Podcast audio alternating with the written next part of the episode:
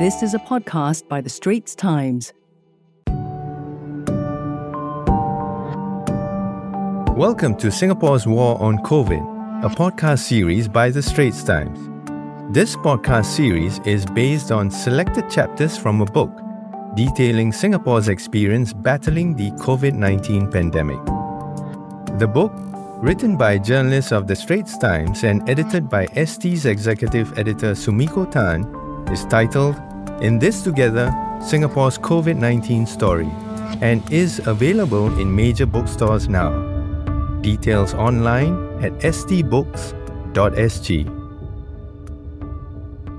Hello, I'm Sumiko Tan, executive editor of The Straits Times, and I'll be reading highlights from the book. Episode 4 Lessons Singapore Learned from the COVID 19 Pandemic. This is a story of how Singapore had to adapt its policies as more was known about the coronavirus and about how being prepared helped its fight.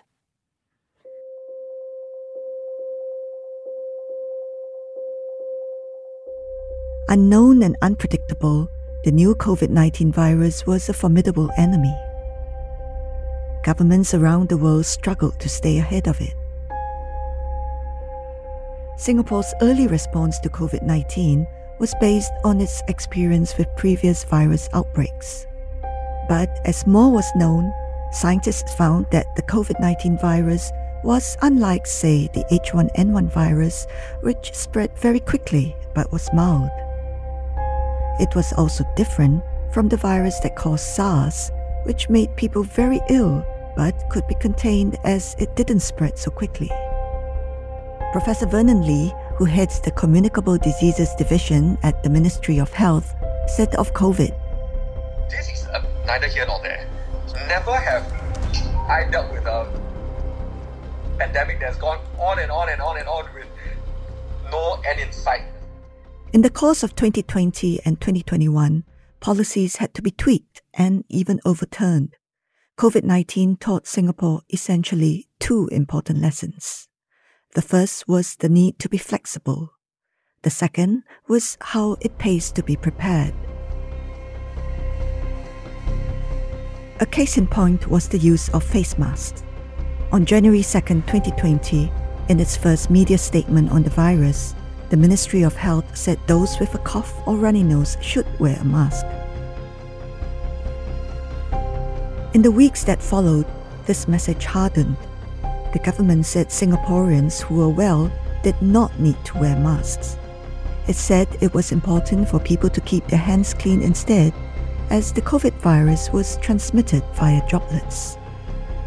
This early advice was based on how viruses usually spread. In fact, the World Health Organization said masks were not helpful for people who were well and might even give them a false sense of security. At that time, there was also a run on masks and a worry that Singapore would not have enough supply for healthcare workers. But on April 3, 2020, Prime Minister Lee Hsien Loong announced a surprise reversal.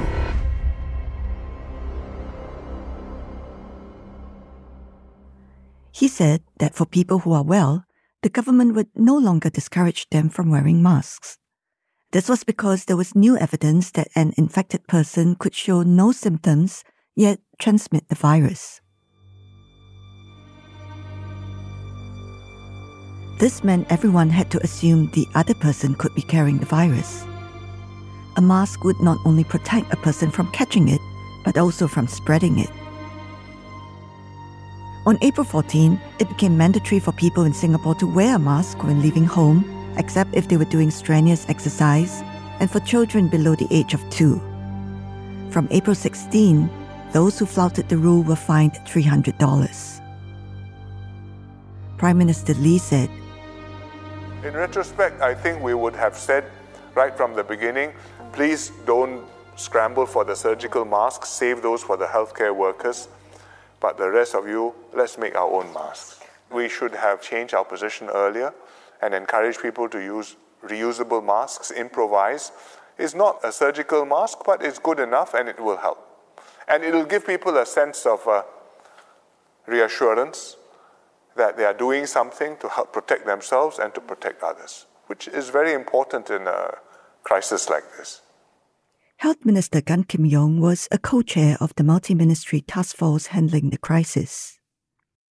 He said the mass turnaround was an important lesson in changing direction when assumptions are no longer valid. Uh, one lesson we learned is that we must be flexible and be prepared to adapt as we go along. Right? So we should uh, redesign, uh, review our SOP, and the first line in our SOP should be uh, please don't follow this SOP blindly. because uh, the tendency is once you have SOP, you just follow step one, step two, step three. You also cannot don't have SOP, right? You just going blindly is just not going to work. You must go in with a plan, with some assumption and hypothesis, but must be prepared to move quite quickly if you uh, believe that your hypothesis or assumptions are wrong, no longer valid, and shift the mass U turn demanded a new set of public messaging. Mr. Gan said, and Once we decided, we shift quite decisively and we get everyone to wear masks. Uh, we have to be evidence based. it sounds like a cliche. but it, it is true. You can't be uh, uh, squirmish about it. Public health is at stake.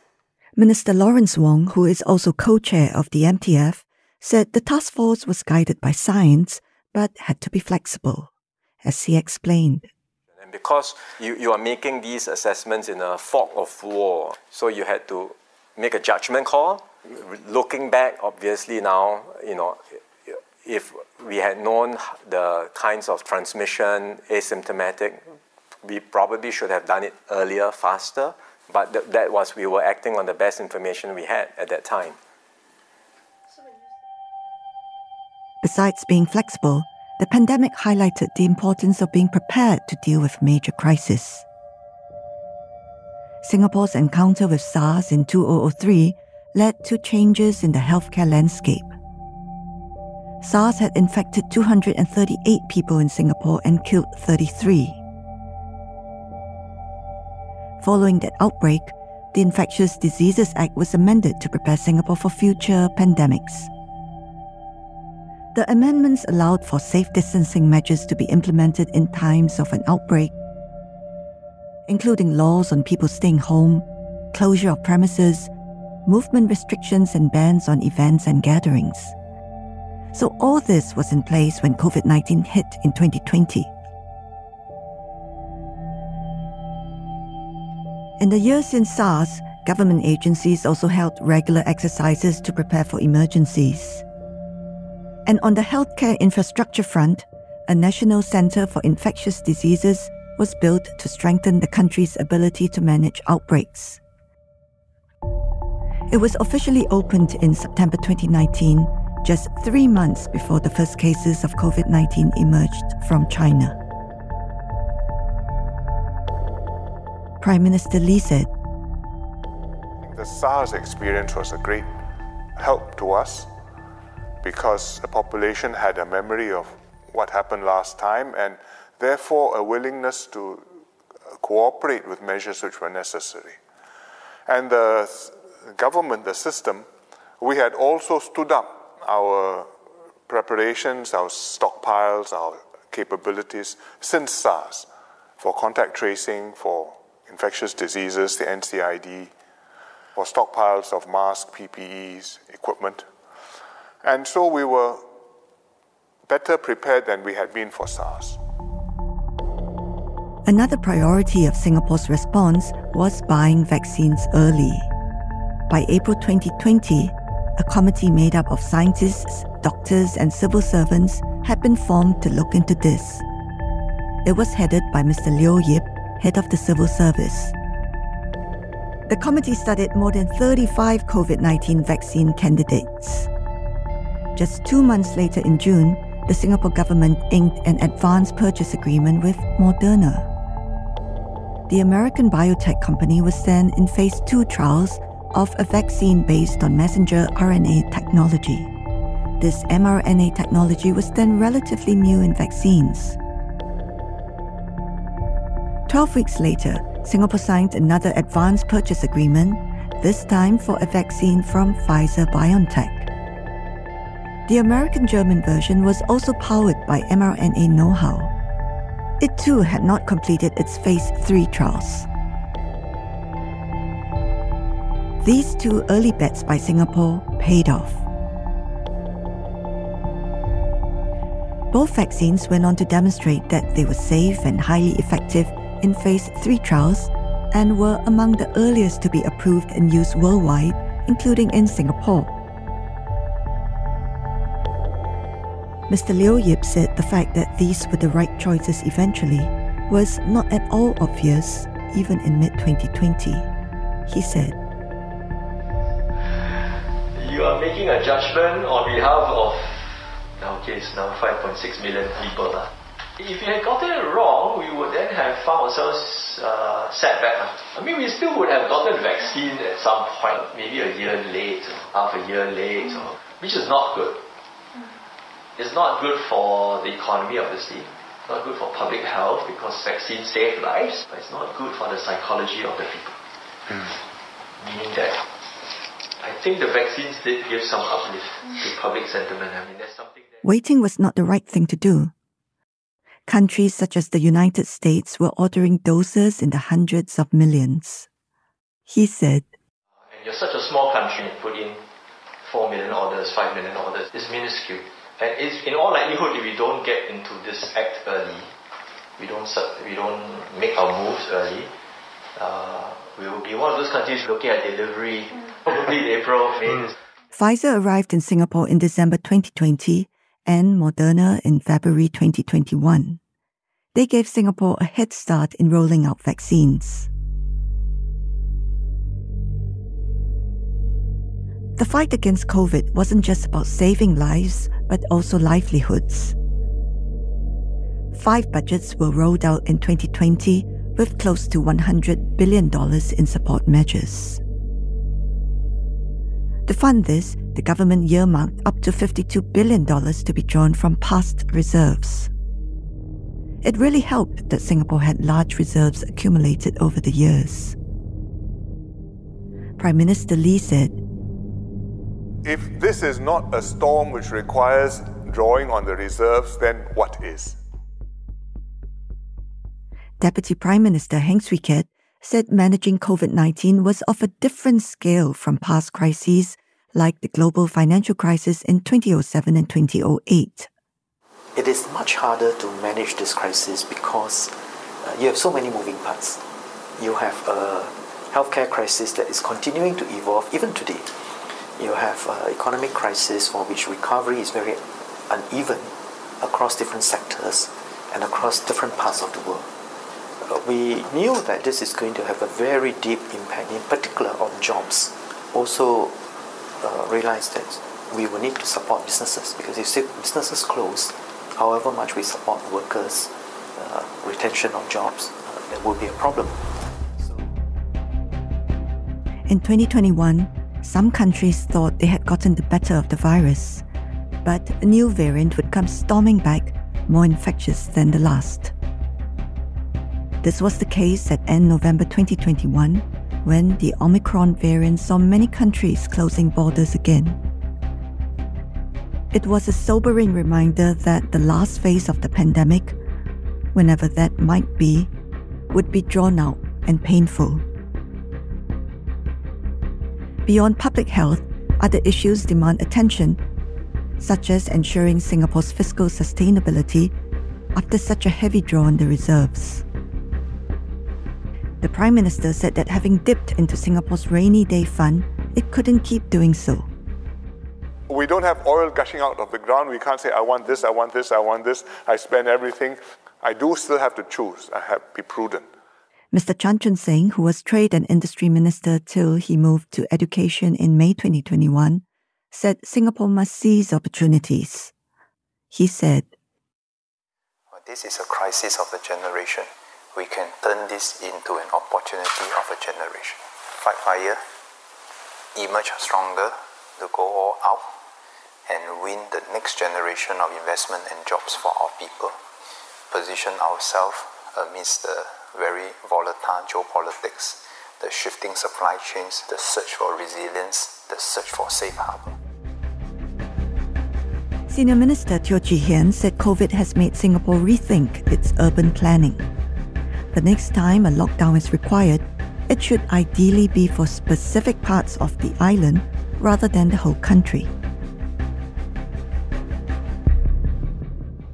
Mr. Ong Ye Kung, who became Health Minister in 2021, said the pandemic brought home the importance of primary health care and basic things like maintaining hygiene, staying healthy, and getting vaccinated. It has also prompted discussions about healthcare in the post COVID world. For example, telemedicine. Will and can it handle the treatment of common ailments that people now go to GPs for, leaving these doctors to focus on patients with chronic conditions? One of the biggest lessons from COVID 19 is how it has been a rehearsal for the big one, the dreaded disease X. COVID 19 has been bad, but doctors say things could be worse. The question is will it get worse?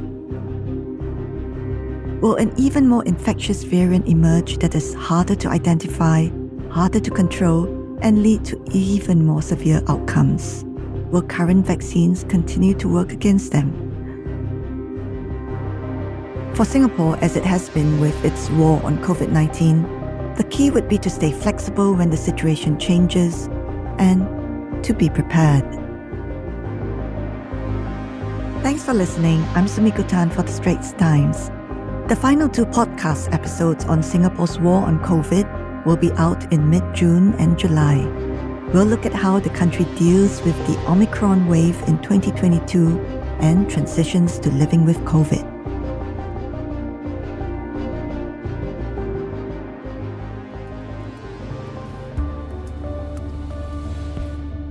You've been listening to Singapore's War on COVID, a podcast series by The Straits Times.